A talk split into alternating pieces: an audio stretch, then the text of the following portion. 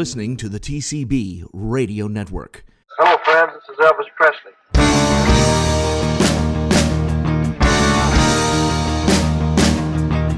I am Marion Cox, the official sex symbol on TCB Radio Network. This is Mindy Miller. This is Ray Walker from the Jordanaires. This is Elvis's Speedway co-star Victoria Paige Myrie. This is Cynthia Pepper from Kissing Cousins. This is Zoey Goto, author of Elvis Style from Zoot Suits to Jumpsuits. This is Don Wilson.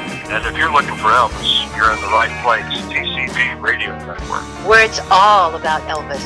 Everything is about Elvis. It is all about Elvis. All Elvis, all the time. If you want to listen to something really stylish, listen to tcbradionetwork.com. You can't do any better than that, so stay with us. People who know Elvis know about TCB Radio Network, where it's all Elvis all the time.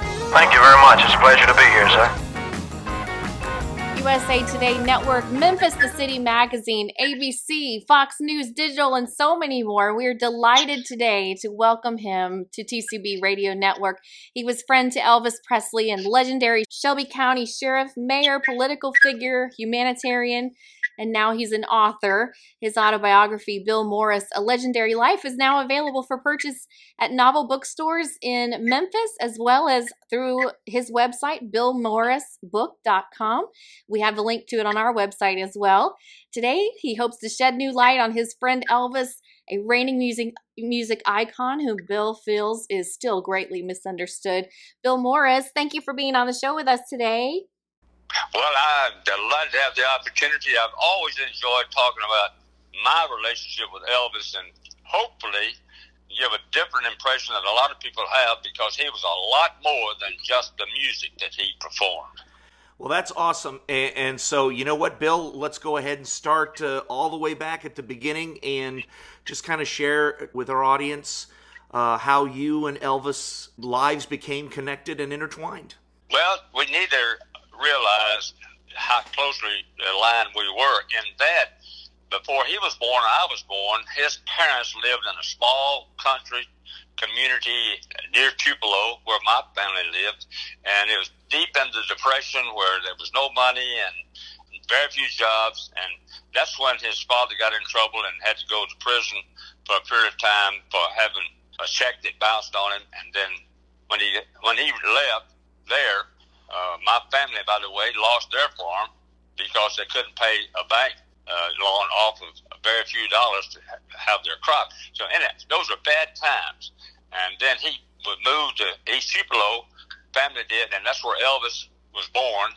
And that's where he lived until he was 13 years of age. And then looking for work, not having enough work, he, his family transferred to Memphis. Along the same time, my family uh, began to move around because there were no jobs in that part of Mississippi, and it was a it was sort of like you really had to scratch out every day uh, how you were going to make it. Meanwhile, I was I lived in a little town just a few miles from where this was, and uh, my family moved to Memphis this time. His family moved to Memphis, and I stayed in Mississippi. And I went to work for a newspaper, a small newspaper, where I stayed all through high school and junior college. That's where uh, my values were established working for people who mentored me in a small agricultural high school and college. Elvis, on the other hand, was mentored by a very loving mother and a church relationship in East on uh, in East Tupelo, and then of course moved to Memphis, lived in homes uh, that were governmental homes, subsidized homes, and my wife Ann and Elvis were in the same class at in high school, and they graduated at the same time in 1953. I went to the graduation, and it was sometime after that I went in the army, and he started doing music shortly after he got out of high school. And I, I came back to Memphis about the same time. He was doing extremely well. And, and of course, he, he went into the Army after that. But then I got to know him personally when he moved into the Graceland Mansion. I sold printing and uh, as a printing salesman. I like that now. And so then we hooked up, got to be friends, realized how many connections we had and we've had a solid friendship after that and began to when I got into politics I ran for sheriff during the civil rights uh, uh, era. Uh, at the time I ran for sheriff, I was 31 years of age, no law enforcement experience.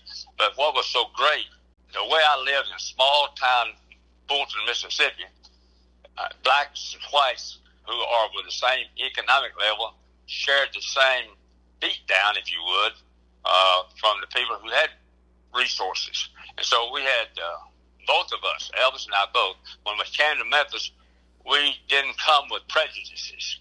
Mm. And that's one of the greatest characteristics I can tell you about Elvis. He never once did I ever see uh, see him act with any prejudice toward any culture or group of people.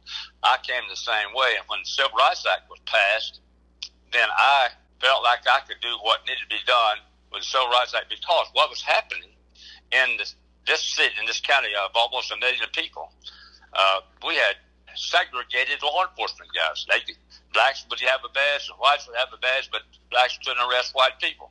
Now that was traumatic for me. Wow. People, people were hired on different levels, and so that all changed. And then, of course, we went through uh, all the, the sanitation strikes and labor unrest, and, as well as civil unrest. And uh, it's, I was there for three terms, three two-year terms, which was uh, the limitation. But during that time, we learned, they learned, the black community in this city developed a high respect for the job we were trying to do. Elvis, on the other hand, at the same time, began to be doing his during his career, and we've spent a lot of time together. He became really interested in how we did what we did. And I might add, I've never known him to take a political position because, as he said many times, I, I sing songs, I make music, I perform. I'm not a politician, but we spent a lot of time talking about those issues in private. Yeah, that's that's what I always found, and I, I've always kind of felt that that has something to do with the fact that still today he's so universally loved because he never picked a side that would pit somebody against him. He just never stated his opinions. He just kind of kept out of it, which I think helped in the long run because people who might have disagreed with him politically never knew how he felt. And I, I think that's just a great characteristic of his. Yeah, in the grand scheme of things, Danny Thomas was beginning uh, toward the end, during that period of time that I was elected sheriff he was beginning to push to build St. Jude's Children's Research Hospital in Memphis. And I got on board with that situation, and so did Elvis. There are many, many, many canceled checks in their archives where Elvis Presley contributed frequently and often uh, money to help Danny Thomas move the St. Jude's concept forward. And I was involved in fundraising for St. Jude's, got to be friends with Danny Thomas one thing they both had in common was what you just described was they were nonpartisan, mm. non-political, and they they choose to pick a cause and go with a cause. Elvis, on many occasions, uh, I've known him to, to, to contribute to not only St. Jude but many other organizations behind simple things like glasses for people who needed to have a glasses so they could see and read, hearing aids, and I could go on and on and on. Then uh, when the drug culture began to affect so many people, he supported many of the causes to support dealing with people with drug addiction and so forth. They supported law enforcement to make certain that uh, we were aware of what our tools should be in order to help fight this crisis we had developing in the country. So Elvis, on every occasion that I knew, I traveled with him a lot. I sat with him on the plane. I sat with him on the same row in the theaters watching movies. I sat with him when they ate dinner at 12, 1 o'clock at night. and it was always from the perspective of a friendship relationship. And I, I didn't think so much about that until way down the, the line when uh, uh, I began to sense that he had needed some more people that he could trust and believe in without getting uh, the BS deal mm-hmm. from people who want, would tell him what they thought he wanted to know as opposed to tell him what he needed to hear. And so I was not one of those people. I was not on his payroll. And I was his friend. I didn't cut any corners with talking about the reality of what circumstances uh, really meant in my job as sheriff, and, uh, and all the way up until he died in 1977. But, you know, the deal was with him as we traveled, he wanted to make an impression with the right people that he believed in law and order. He believed he had a proper moral compass uh, of, of life. He had a theology depth that a lot of people didn't know about. A lot of ministers did. He studied modern religions and ancient religions, and he he was uh, as uh, his producer had said on many times. He's the quickest learner I've ever had uh, in my position as a director and producer of movies. But he said he loved to read. He could read a book between Washington and Memphis almost. He was so good at reading. He could read a script or a book or whatever. And it was so interesting to me in that he could articulate what he read. He had a deep sense of thought. And uh, even though I loved his music, I did then, I still do, I saw in him the love of family, his respect for family, his respect for God, because he certainly did, and his songs made you know that because his gospel singing from the church uh, that he, the Church of God, where he had been a member, and his family had been members. You know, his, his deep rooted in theology, and the music was his it was his mission of, of singing sermons, if you would, uh, speaking for Amazing Grace and, and those songs that still resonate all over. People love to, uh, every one of them. That defines Elvis Presley in a big way for me.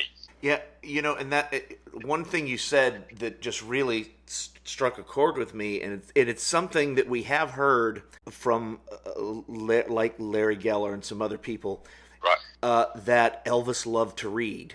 I mean that we've heard that on numerous occasions. That's that's been a common theme with him. I find that so interesting that the people who were in his life that, that really kind of knew him knew that he, he had that love of reading and, and like you said, I'm sure where a, a lot of his his love was and, and where he truly liked to spend his free time. Right. Well, his, he loved Memphis. You know, Memphis was not very kind to Elvis early on. I have to put this in this interview, and I say it all the time because he overcame uh, being treated to some degree of inferiority. I had most of my early life, I had a terrible sense of uh, inferiority complex.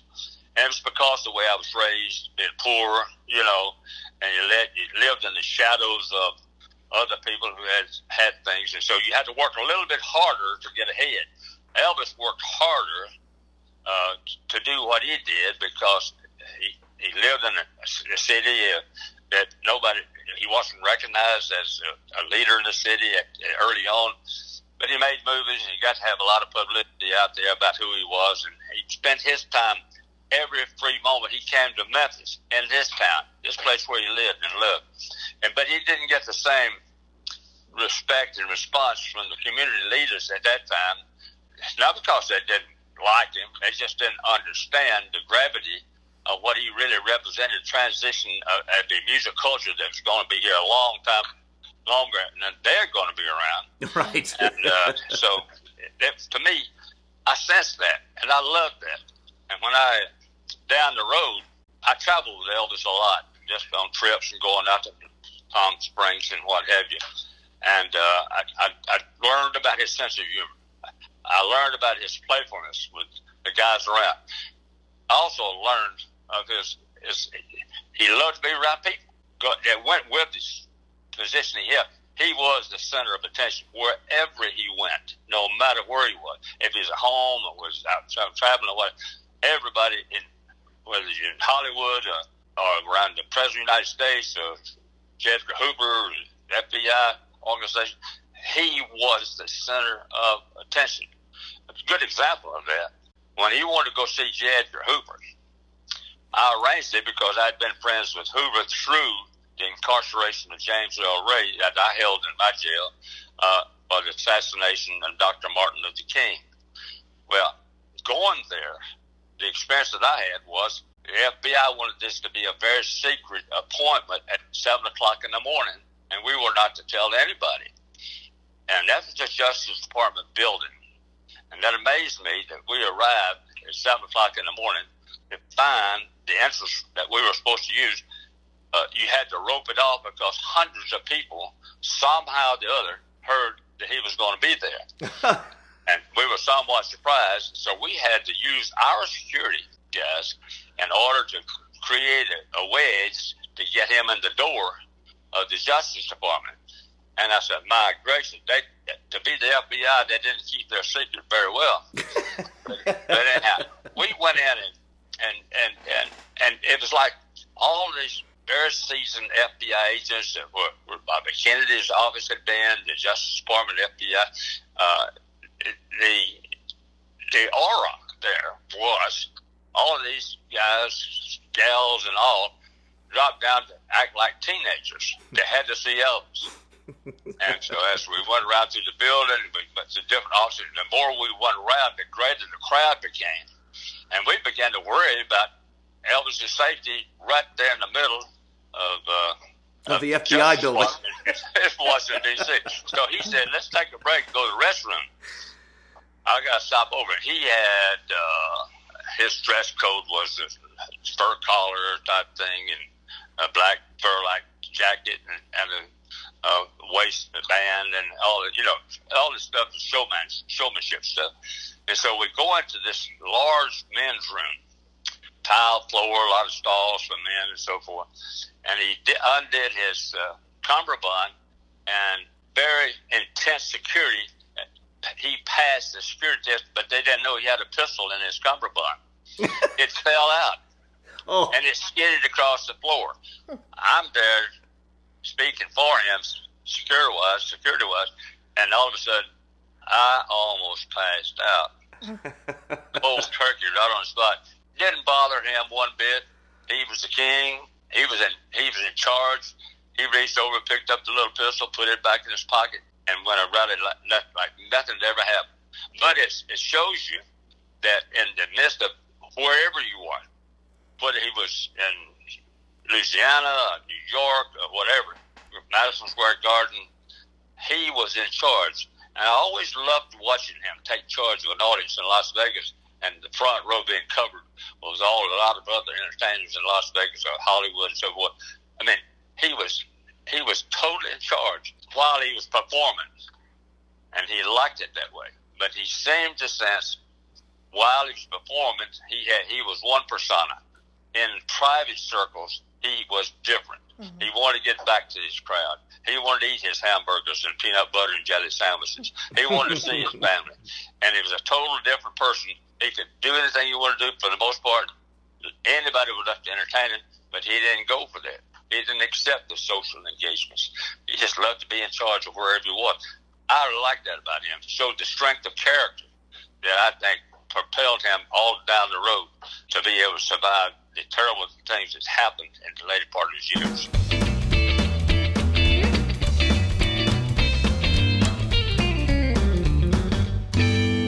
You're listening to the TCB Radio Network podcast, where we're celebrating the life and memory of Elvis Presley with a mission to share his legacy with the world. Hi, everybody. I'm Krista Joy, founder of TCB Radio Network, and I want to let you know that tonight's show is co hosted and sponsored by PeterAldenEntertainment.com and PeterAldenLive.com. Peter Alden is a classically trained vocalist with a voice like velvet who performs everything from country to pop while specializing in the golden era of rock and roll. Based in Orlando, Florida, but able to travel all over the world, he can come to you. Please support TCB Radio Network by hiring Peter Alden for musical entertainment or to MC at your next event. Follow us on Facebook and Instagram at Peter Alden Fans know that Elvis always had that, uh, you know, the, the image is one thing and a man is another, and and uh, I always liked that about him as well. So now, did you did you get in to see J. Edgar Hoover? We got almost to his office, and came became so much of a threat.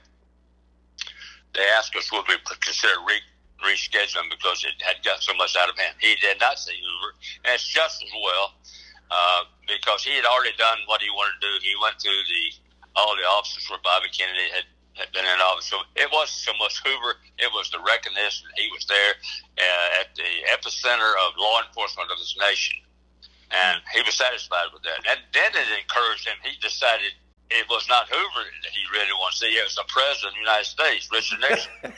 and, and so he decided Nixon could do more for him than Hoover. And uh, he said, I want to go see. I want to go see the president. So he did go see the president, walked, drove to the gate, and they let him in, and he saw the president. Hoover arranged that for me because he said, by the way, there was a FBI file program that came on with Efrem Zimbalist Jr way back and how the files would come up and uh, uh, show a highlighted subject for the beginning of this program, like one line highlighted with yellow and that. And I was watching one night and my name popped up. Well, that, that scared the daylights out of me. What am I going to see here? But what it was, it was a letter saying, and and not in part, but in fact, that Elvis has made a request to see the president do whatever we can to accommodate them. While I am not a fan of Elvis, we do not want to embarrass our friend, the sheriff, Bill Morris. Wow. Now, and that letter exists in the files today. So, uh, anyhow, he went to see the president, and while there, everybody's heard all the stories, but the one I liked best was that he was asked by the president, said, "You, you dress, you dress kind of funny, you know." He said, "Well, from what I'm the king, you dress kind of funny, but I guess you dress the way a president ought to dress." So it was he was saying, "I dress the way I should dress for my profession and my status in life, and you do also." And that always told me that here once again, a kid from East Tupelo, Mississippi, with no college education, graduated from Union High School in 1953, began a career that this was a stem miner from day one.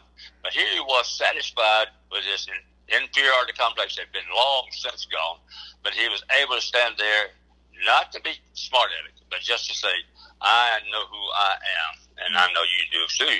But uh, and I appreciate seeing him. And what he what he wanted was a secret. I mean, one of those secret service or federal badges, so he could have authority anywhere in the country and I'm not sure he got the badge, but he sure got the treatment. Yes, it went on well. and uh, you know, back that time, I may be deviating a little bit.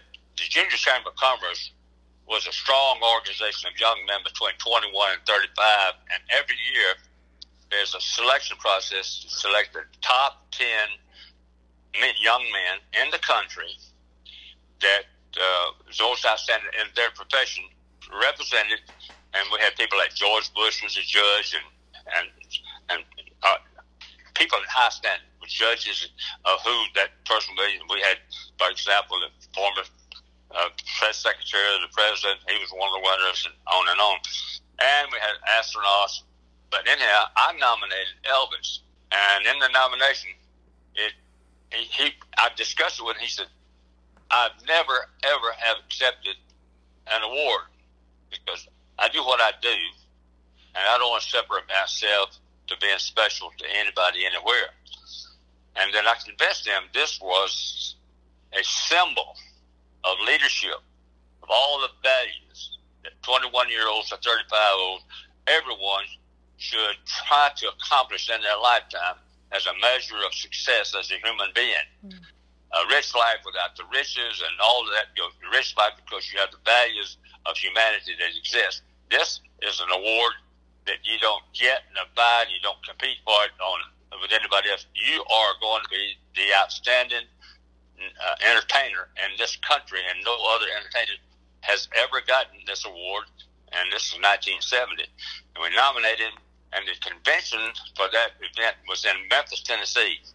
And the pictures you have there of uh, sitting at the table together was at the breakfast was he made his speech, outstanding young, one of the ten outstanding young men in the country.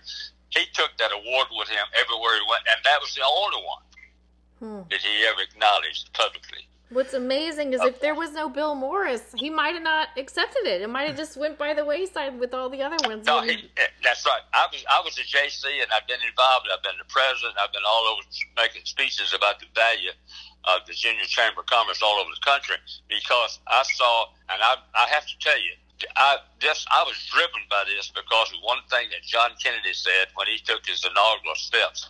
It is ask not what your country can do for you, but what you can do for your country. And Jaycee organization had a creed of just exactly what he was saying, and uh, I was inspired by that. And that's why I ran for sheriff. And I had never had a law enforcement experience. I was inspired as a young man to participate, and Elvis wanted to participate in his own way of doing something better for the country. Not Tupelo, Mississippi alone. Not the country people who had to stand alone during the depression years. Not people who had to stand in line uh, and be subservient to everybody else in the community because of lack of resources. He wanted to make a difference, and uh, so did I in my own way. Uh, and he could do more because he had the resources, he had the talent, he had a platform that he could in every nation I'll speak to that issue if we have time today. I will tell you how he influenced our city. Our city became the recipient of Elvis Presley in such a way that we just we needed something to move this city forward. Post uh, assassination of King, the city was dormant downtown.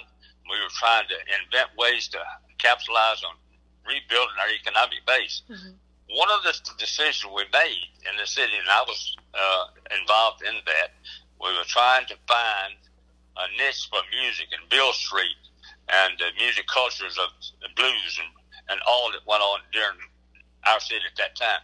Elvis became a linchpin to that movement, and we began to capitalize on that, and we marketed that all over the country. We had Mississippi River, we had Elvis Presley, we had the blues, we had, and all that went with that. And we, and we called it blues, brews, and barbecue.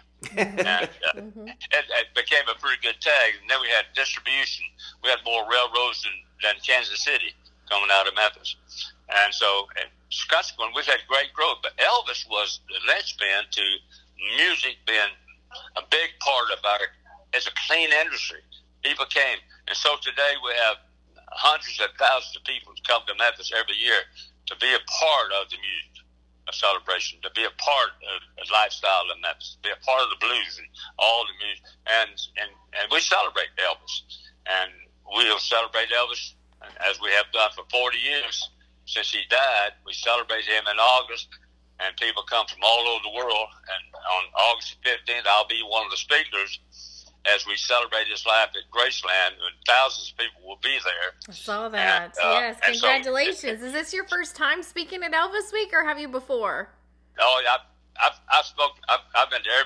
I've cut birthday cakes for years and years and years. I figured, so, yeah. Uh, but I've, I've done it a long time. I am a strong advocate of the contribution that Elvis made to the world, mm-hmm. but it gets personal when I when it comes from the town I grew up in in a deprived environment. So where he's come, and then what he's done for a city that did not necessarily flip for him, that he flipped for them, and doing all all he could in life and in death, mm-hmm. has made great contribution to the city.